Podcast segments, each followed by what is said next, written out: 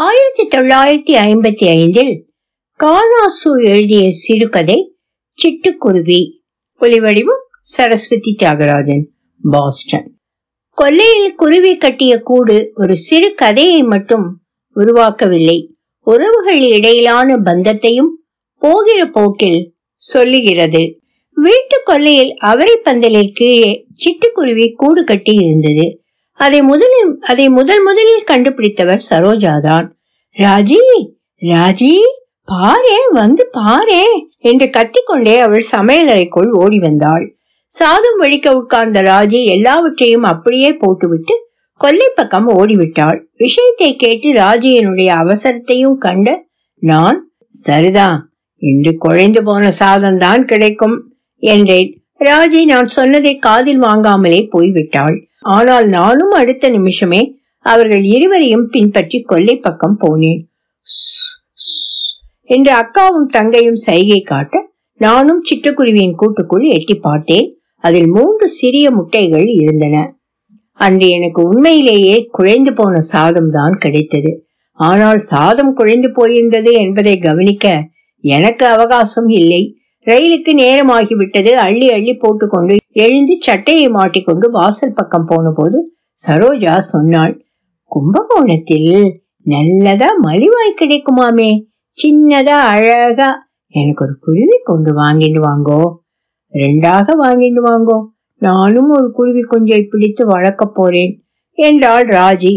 ஆஹா, முட்டைதான் மூண்டிருக்கிறதே, எனக்கு மட்டும் ஒரு குருவி வேண்டாமோ என்று நான் பதில் அளித்துவிட்டு வண்டியில் ஏறி கொண்டேன். இப்படியாக அந்த சிட்டுக்குருவிகள் பிறக்கும் முன்னரே அவற்றின் விதி எங்களால் தீர்மானிக்கப்பட்டு விட்டது. கும்பகோணத்தில் எனக்கு 2 நாள் தான் அலுவல் இருந்தது. முடித்து கொண்டு திரும்பிய போது நான் குருவி கொண்டு வாங்கி வரவில்லை. அப்படி நான் வாங்காமல் வந்ததற்கு 2 காரணங்கள் உண்டு. முக்கியமாக சரோஜாவும் ராஜியும் இந்த 2 தினங்களில் குருவிகளை மறந்தே போயிருப்பார்கள். குருவி குஞ்சுகள் தப்பி இருக்கும் என்று நான் எண்ணினேன். அப்படி அவர்கள் மறக்காமல் இருப்பார்களேயானால் பார்த்து கொள்ளலாம். குருவி கூண்டு வாங்குவது பற்றி எனக்கு எவ்வித ஆட்சேபமும் கிடையாது. கூடிய வரையில் சண்டை சச்சரவு இல்லாமல் வாழ்க்கை நடத்திவிட வேண்டும் என்பதுதான் என் லட்சியம். அதனால் நான் அநேகமாக எல்லா விஷயங்களிலுமே அவள் சொல்லுகிறபடியே நடந்துவிட முயலுவேன். சிட்டுக்குருவி விஷயத்தில் மட்டும் விதிவிலக்கு செய்வானேன்? நான் குருவி கொண்டு வாங்கி வராதது பற்றி சரோஜாவுக்கும் ராஜிக்கும் வருத்தம்தான். ஆனால் சிட்டுக்குருவிகள் கூட்டில் முட்டைகள் அப்படியே இருந்தன. குஞ்சு பொறிக்க இன்னும் 2 ஆகும் போல் இருக்கிறது என்றாள் ராஜி. அதற்கப்புறம் 2 ஆகும், அவைகளுக்கு இறக்கை முளைத்து பறக்க ஆரம்பிக்க என்றேன் நான். குருவி கொண்டு வாங்கி தராம இருக்கத்தானே இது வழி என்று அழாத குறையாக முகத்தை கோணி கொண்டாள் சரோஜா. அசடே, வாங்கி தரேனால் நான் வாங்கி தருவேன் பாரேன். தவிரவும் புது குருவி குஞ்சை புது கூண்டிலே அடைச்சாதான் நன்னா இருக்கும். இப்பவே கூண்ட வாங்கினால் அது பழசாக போயிடுமே என்று சரோஜாவுக்கு நான் சமாதானம் சொன்னேன். பொறுப்பற்ற சுதந்திரமான எனது வாழ்க்கையிலே எனக்கு உள்ளவை 2 கடமைகள் தான். முதல் கடமை ராஜியின் கோபத்துக்கு ஆளாகாமல் தப்புவது. இரண்டாவது சரோஜாவின் கோபதாபங்களை சமாதானம் செய்வது. இந்த 2 கடமைகளை மட்டும் இவ்வுலகில் நான் சரிவர செய்துவிட்டேனானால் மோட்சம் கிட்டிவிடும் என்று எனக்கு அசைக்க முடியாத நம்பிக்கை இருக்கிறது. அதற்கப்புறம் பல நாட்கள் சென்றன. கேலண்டர் கணக்குப்படி 1 வாரம்தான், ஆனால் பேச்சுவார்த்தைகள் கணக்கில் பார்த்தால் ஒரு யுகம் போல தோன்றுகிறது.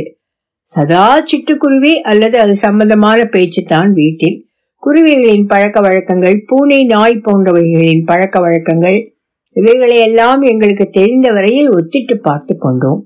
அடுத்த அகத்து வேலைக்காரன் இப்படி சொன்னான் என்பாள் ராஜி, அடுத்த அகத்து மாமி அப்படி சொன்னாள் என்பாள் ராஜி. நான் இருவருக்கும் சமாதானமாக பதில் சொல்ல பார்ப்பேன். சில சமயம் அது இருவரையும் இன்னும் அதிகமாக தூண்டிவிடும். அந்த 1 வாரத்தில் நான் பறவை இனங்களின் வாழ்க்கை ரகசியங்களை எல்லாம் ஒன்று விடாமல் அறிந்து கொண்டேன். நான் கற்றுக்கொண்ட விஷயங்களுக்கு எனக்கு ஏதாவது ஒரு சர்வகலாசாலை டாக்டர் பட்டம் கொடுக்க வேண்டும். அந்த சர்வகலாசாலையார் தாமாகவே தெரிந்து கொண்டு மனமுவந்து செய்ய வேண்டியது. நான் சொல்லிக் கொள்ளக்கூடாதுதான், எனினும் சொல்லி வைத்தேன். ஆனால் ஒன்று, நான் அப்படி அறிந்து கொண்டதில் எதது சரி தப்பு என்று அப்போதோ பின்னரோ விசாரிக்க போகவில்லை. அது வியர்த்தமான ஆராய்ச்சி ஆகிவிடும்.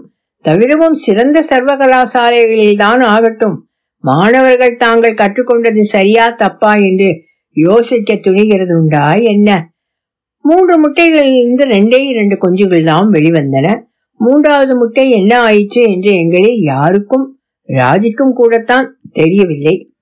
நாய் பூனை மாதிரி தன் குஞ்சுகளில் ஒன்றை சிட்டுக்குருவியும் திண்டிருக்கும் என்றாள் ராஜி. நாய் பூனை மாதிரி சிட்டுக்குருவியே மாமிச பட்சினியிலேயே என்று நான் ஆட்சேபித்தேன். அப்படியானால் 3வது குஞ்சு என்ன ஆச்சு, நீங்களே சொல்லுங்களேன் என்று ராஜி சவால் விடுத்தாள். நான் மௌனம் சாதித்தேன். கொல்லையில் கூட்டில் குருவி குஞ்சுகள் பிறந்த அன்றே சரோஜா ஊருக்கு போக நேர்ந்து விட்டது. அவள் பாட்டி பட்டணத்திலிருந்து வந்திருந்தாள். காவிரி கரையில் ஒரு கிராமத்துக்கு போக இருந்தாள். பேத்தியையும் அழைத்து கொண்டு போய் தன்னுடன் சில நாள் வைத்துக் கொள்ள வேண்டும் என்று ஆசைப்பட்டாள். சரோஜா முதலில் கிளம்ப மறுத்தாள். சிட்டுக்குருவியை விட்டுட்டு நான் வரமாட்டேன் போ என்றாள். நான் வரமாட்டேன், நீ இப்பவே ஸ்டேஷனுக்கு போய்விடு பாட்டி என்று பாட்டியை விரட்டினாள். ஆனால் பாட்டிக்கு தெரியாதா குழந்தையின் மனம்? முறுக்கு பண்ணி தருகிறேன் என்றாள். பச்சை பாவாடை தைத்து தருகிறேன் என்றாள். கை நிறைய காலனா காசு தருகிறேன் என்றாள். காவேரியிலே ஸ்நானம் பண்ண தினம் அழைத்து கொண்டு போகிறேன் என்றாள். சரோஜா குதித்து கொண்டு பாட்டியுடன் கிளம்ப தயாராகிவிட்டாள். அப்படியும் அவள் குருவி குஞ்சை மறந்து விடவில்லை. ராஜி, குருவி குஞ்சையை ஜாக்கிரதையாக பார்த்துக்கோ, நான் சீக்கிரம் வந்துடுறேன் என்றாள். எனக்காக 2 குஞ்சையும் கூண்டிலே பிடிச்சு வையுங்கோ, நான் வந்து கேட்பேன் என்றாள் என்னிடம். நான் ஆகட்டும் என்றேன். மறுபடியும் ஒரு தரம் ரயிலில் ஏறி உட்கார்ந்த பின் அவள் எனக்கு அதை ஞாபகப்படுத்தினாள். சரோஜா ஊருக்கு போனதும் வீடு வெறிச்சென்று இருந்தது. குருவி குஞ்சுகளை அடிக்கடி போய் பார்த்து கொண்டு ராஜி ஏதோ கொஞ்சம் ஆறுதல் அடைந்து கொண்டிருந்தாள். குருவி குஞ்சுகளுக்கு மூக்கை தவிர வேறு ஒன்றும் சரியாக உருவடையாத பருவத்தில் ஒரு நாள் நாங்கள் இருவரும் குருவி கூட்டண்டை அவரை பந்தலின் கீழ் நின்று கொண்டிருந்தோம். முருங்கை மரக்கிளையில் உட்கார்ந்து ஒரு குருவி உறக்க அசாதாரணமான குருவி டிக் டிக் என்று சப்தம் செய்து கொண்டிருந்தது. ராஜி சொன்னாள், பார்த்தேன் அதிசயத்தை, நாம் கூட்டண்டை வரோம்னு தாய்க்குருவி ஆபத்து ஆபத்து என்று கத்தி தன் குஞ்சுகளை எச்சரிக்கிறது.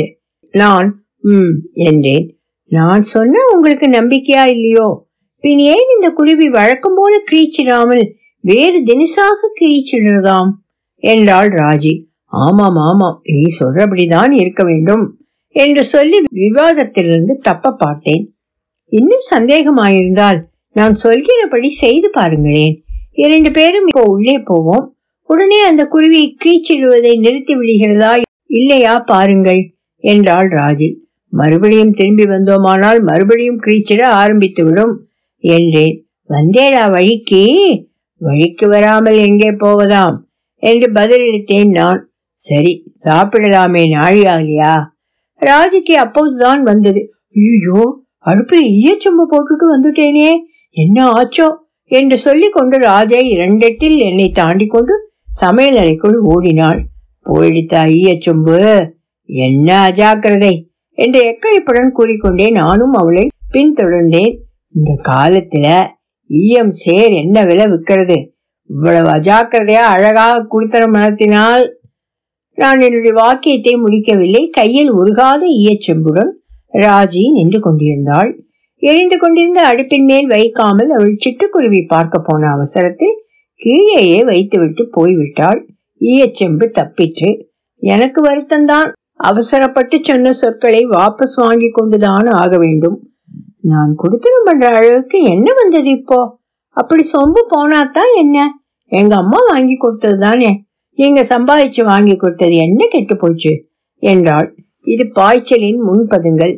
வாசல்ல யாரோ கூப்பிடுறா போல இருக்கே என்று நான் அங்கிருந்து தப்பித்துக் கொள்ள முயன்றேன். நீங்க சம்பாதிச்சு போடுற அழகுக்கு நான் குடித்தனம் பண்ற அழகு ஒன்னும் கெட்டு போயிடல. 6 மாசத்துக்கு ஒரு தடவை ஏதாவது ஒரு பத்திரிகையில ஒரு கதையை எழுதிவிட்டு வருஷத்தில் மற்ற 6 மாசமும் அதை பற்றி பெருமை அடிச்சு கொண்டிருந்தால் சரியா போச்சா? கதைக்கு வள்ளிசா 9.25 ரூபாய் வந்துவிடும். அதை வச்சுட்டு ஜோரா ஒரு வருஷம் குடித்தனம் பண்ண வேண்டியதுதான். குடித்தனம், என் குடித்தனம் கெட்டு போச்சாமே. நான் பேச்சை ஹாஸ்ய பாவத்துக்கு திருப்ப பார்த்தேன். கதைக்கு சம்மானம் மணியாளராக அனுப்பினால்தான் 9.25 அரைக்கால் வருமே. இப்போ செக்கானா எல்லாரும் அனுப்பிச்சு விடுறான், 4 ரூபாய் கமிஷன் போயிடுறது என்று சொல்லி சிரித்தேன். சிரிப்பு வேறு வேண்டி கிடக்கலையா என்று ராஜி சிறந்து கொண்டாள். அதுக்குள்ளேயே இலையை எடுத்து போட்டு என் பிராணனை வாங்காதேங்கோ, 1 மணி நேரம் கழித்து வாங்கோ, ரசம் இனிமேதான் ஆகணும். நான் கொடுத்துட பண்ற அழகு பிடிக்கலையாமே. ரசம் வைக்க 1 மணி நேரமா ஆகும் என்று அசட்டுத்தனமாக என்ன கேட்கிறோம் என்று பசிவேகத்தில் அறியாமல் கேட்டுவிட்டேன். அவ்வளவுதான், என் குற்றங்குறைகள் எல்லாம் சரமாரியாக என் மேல் விசிறப்பட்டன. நல்ல வேளையாக அந்த சமயம் வெளிக்கதவை யாரோ உண்மையிலேயே தட்டவே நான் ஒரு வழியாக செத்தேன் பிழைத்தேன் என்று ஓடிவிட்டேன். வந்தவருடன் பேசி அவரை அனுப்பிவிட்டு நான் 1/2 மணி நேரம் கழித்துத்தான் வீட்டுக்குள் போனேன். சமையலறையில் இலை போட்டிருந்தது. வழக்கத்துக்கு விரோதமாக ராஜி கோபத்திலும் மௌனமாகவே இருந்தாள். ஆனால் இந்த கோபமும் மௌனமும் அன்று அதிக நேரம் நீடிக்கவில்லை. சிட்டுக்குருவியை பற்றிய ஏதோ ஒரு உற்சாகமான வார்த்தையில் கரைந்து போய்விட்டது. நாளடைவில் கூட்டில் இருந்த குருவி குஞ்சுகள் வளர்ந்து பெரியவை ஆயின. நாங்கள் கூட்டண்டை போனால் அவை முதலில் வாயை பிளக்கும். தாய்க்குருவிதான் உணவு கொண்டு வந்திருக்கிறது என்ற எண்ணத்தினால் அவற்றின் வாயும் தான் எவ்வளவு அழகாயிருந்தது. பிறகு கடுகு போன்ற சிறு கண்களை மிரள மிரள விழித்து பார்த்துவிட்டு மெல்லிய குரலில் பயத்துடன் கிரீச்சிடும். அந்த குரலில் தான் என்ன பயம் துளித்தது. ஐயோ, தாய்க்குருவி இறக்கொண்டு வந்திருக்கு, உள்ள வந்துருங்கோ, அது இறக்கொடுத்துட்டோ போயிடட்டும், இல்லாவிட்டால் இறையில்லாமல் குருவி குஞ்சு செத்து போய்விடும், பாவம் நமக்குத்தான் என்று ராஜி என்னை அவசரப்படுத்துவாள். ஆனால் நான் உள்ளே போய் 10 நிமிஷமான பிறகுதான் அவள் வருவாள். தன் குஞ்சுகளுக்கு உணவு கொண்டு வந்து தருவது தாய்க்குருவியா தகப்பன் குருவியா என்று எங்களுக்குள் ஒரு நாள் விவாதம் மூண்டது. இன்னமும் அது முடியவில்லை. சிட்டுக்குருவி குஞ்சுகள் நாளொரு மேனியும் பொழுதொரு வண்ணமுமாக வளர்ந்து பெரியவையாகி கொண்டிருந்தன. நாளொரு மேனியும் பொழுதொரு வண்ணமுமாக என்கிற தொடர் பழங்கதையின் எந்த கதாநாயகியையும் விட என் கதாநாயகர்களுக்கு ரொம்பவும் பொருந்தும் என்று நான் எண்ணுகிறேன். சிறகுகள் வளர்ந்து பறக்க துடித்து கொண்டிருந்தன. அச்சமயம் ஒரு நாள் இரவு காற்றும் மழையும் பலமாக அடித்தது. இரவு 3 மணி இருக்கும். பலத்த இடிச்சத்தத்தை கேட்டு விழித்து கொண்ட ராஜி விலகி இருந்த போர்வியை இழுத்து மூடியபடியே சொன்னாள், பாவம் கொல்லையிலே கூட்டில் குருவி குஞ்சுகள் இந்த காத்திலும் மழையிலும் குளிரிலும் என்ன பாடுபடுகின்றனவோ, நான் போய் பார்த்து விட்டு வரட்டுமா என்றேன். நான் என் போர்வைக்குள்ளிருந்து ராஜிக்கு தூக்க கலக்கம் பதில் சொல்லவில்லை. மறுநாள் காலையில் எழுந்து கொல்லை பக்கம் போய் பார்த்தபோது குருவியின் கூடு மழையில் நைந்து அருந்து கீழே கிடந்தது. திட்டு திட்டாக தேங்கியிருந்த ஜலத்தில் மூச்சு காட்டாமல் கூட்டில் குஞ்சுகள் ஒண்டி கொண்டிருந்தன. கூட்டோடு அவற்றை தூக்கி கொண்டு வந்து கொல்லை தாழ்வாரத்தில் உலர்ந்திருந்த இடத்தில் போட்டேன். ஐயோ பாவமே என்று அளவு கடந்த அனுதாபத்துடன் சொல்லி கொண்டு வந்த ராஜி தாழ்வாரத்தில் உட்கார்ந்து கொண்டாள். அவளால் அந்த குஞ்சுகளை விட்டு கண்ணை எடுக்கவே முடியவில்லை. வெயில் காய ஆரம்பித்ததும் வழக்கம் போல தாய்க்குருவி தன் குஞ்சுகளை தேடிக்கொண்டு வந்தது போலும். வழக்கமான இடத்தில் கூட்டையோ குஞ்சுகளையோ காணாமல் அது உடனே கூச்சலிட ஆரம்பித்து விட்டது. அந்த சிறு குருவியின் குரல் தெருவை நிரப்பி அதற்கப்பாலும் பரவி நின்றது. ஊர் முழுவதுமே, ஏன் உலகம் முழுவதுமே, அதற்கப்பாலுமே அந்த தாயின் சோக குரல் எட்டும் என்று எனக்கு தோன்றிற்று. பாவம் குருவி வந்து தன் குஞ்சுகளை காணோமே என்று தவிக்கிறது என்றாள் ராஜி. அவள் குரலிலும் அளவு கடந்த பரிதாபம் துணித்தது. சிறிது நேரத்தில் அந்த குருவியின் கூக்குரலை அவளால் சகிக்க முடியாமல் போய்விட்டது.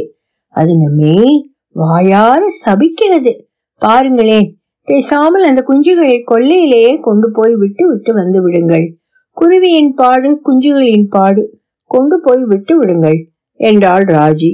குருவி குஞ்சுகளை தான் எடுத்து வளர்க்க வேண்டும் என்ற ஆசை குருவியின் சோக குரலை கேட்ட பின் ராஜிக்கு அற்று போய்விட்டது.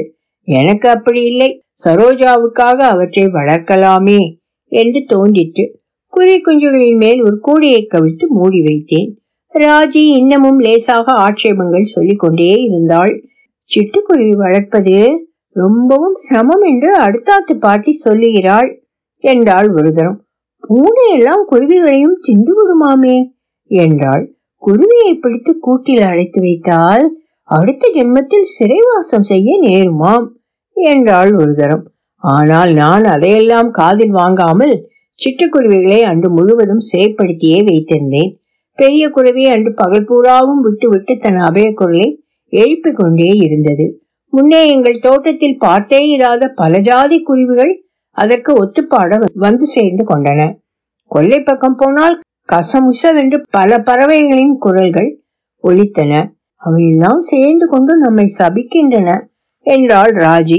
இரவு குருவி குஞ்சுகள் பூனை கையில் அகப்படாமல் இருக்க வேண்டுமே என்று என் படுக்கை அறையில் தலைமாட்டிலேயே வைத்துக் கொண்டு படுத்திருந்தேன். ராஜிக்கோ எனக்கோ சரியான தூக்கமில்லை. அவள் ஏதோ சொப்பனம் கண்டு பிதற்றி கொண்டிருந்தாள். கண்ணை மூடினால் போதும் காதிலே லட்சக்கணக்கான பறவைகளின் குரல் ஒலிக்க தொடங்கிற்று. விடியற்காலிலேயே எழுந்து குருவி குஞ்சுகளை அவரை பந்தலின் கீழே கொண்டு போய் விட்டு விட்டேன்.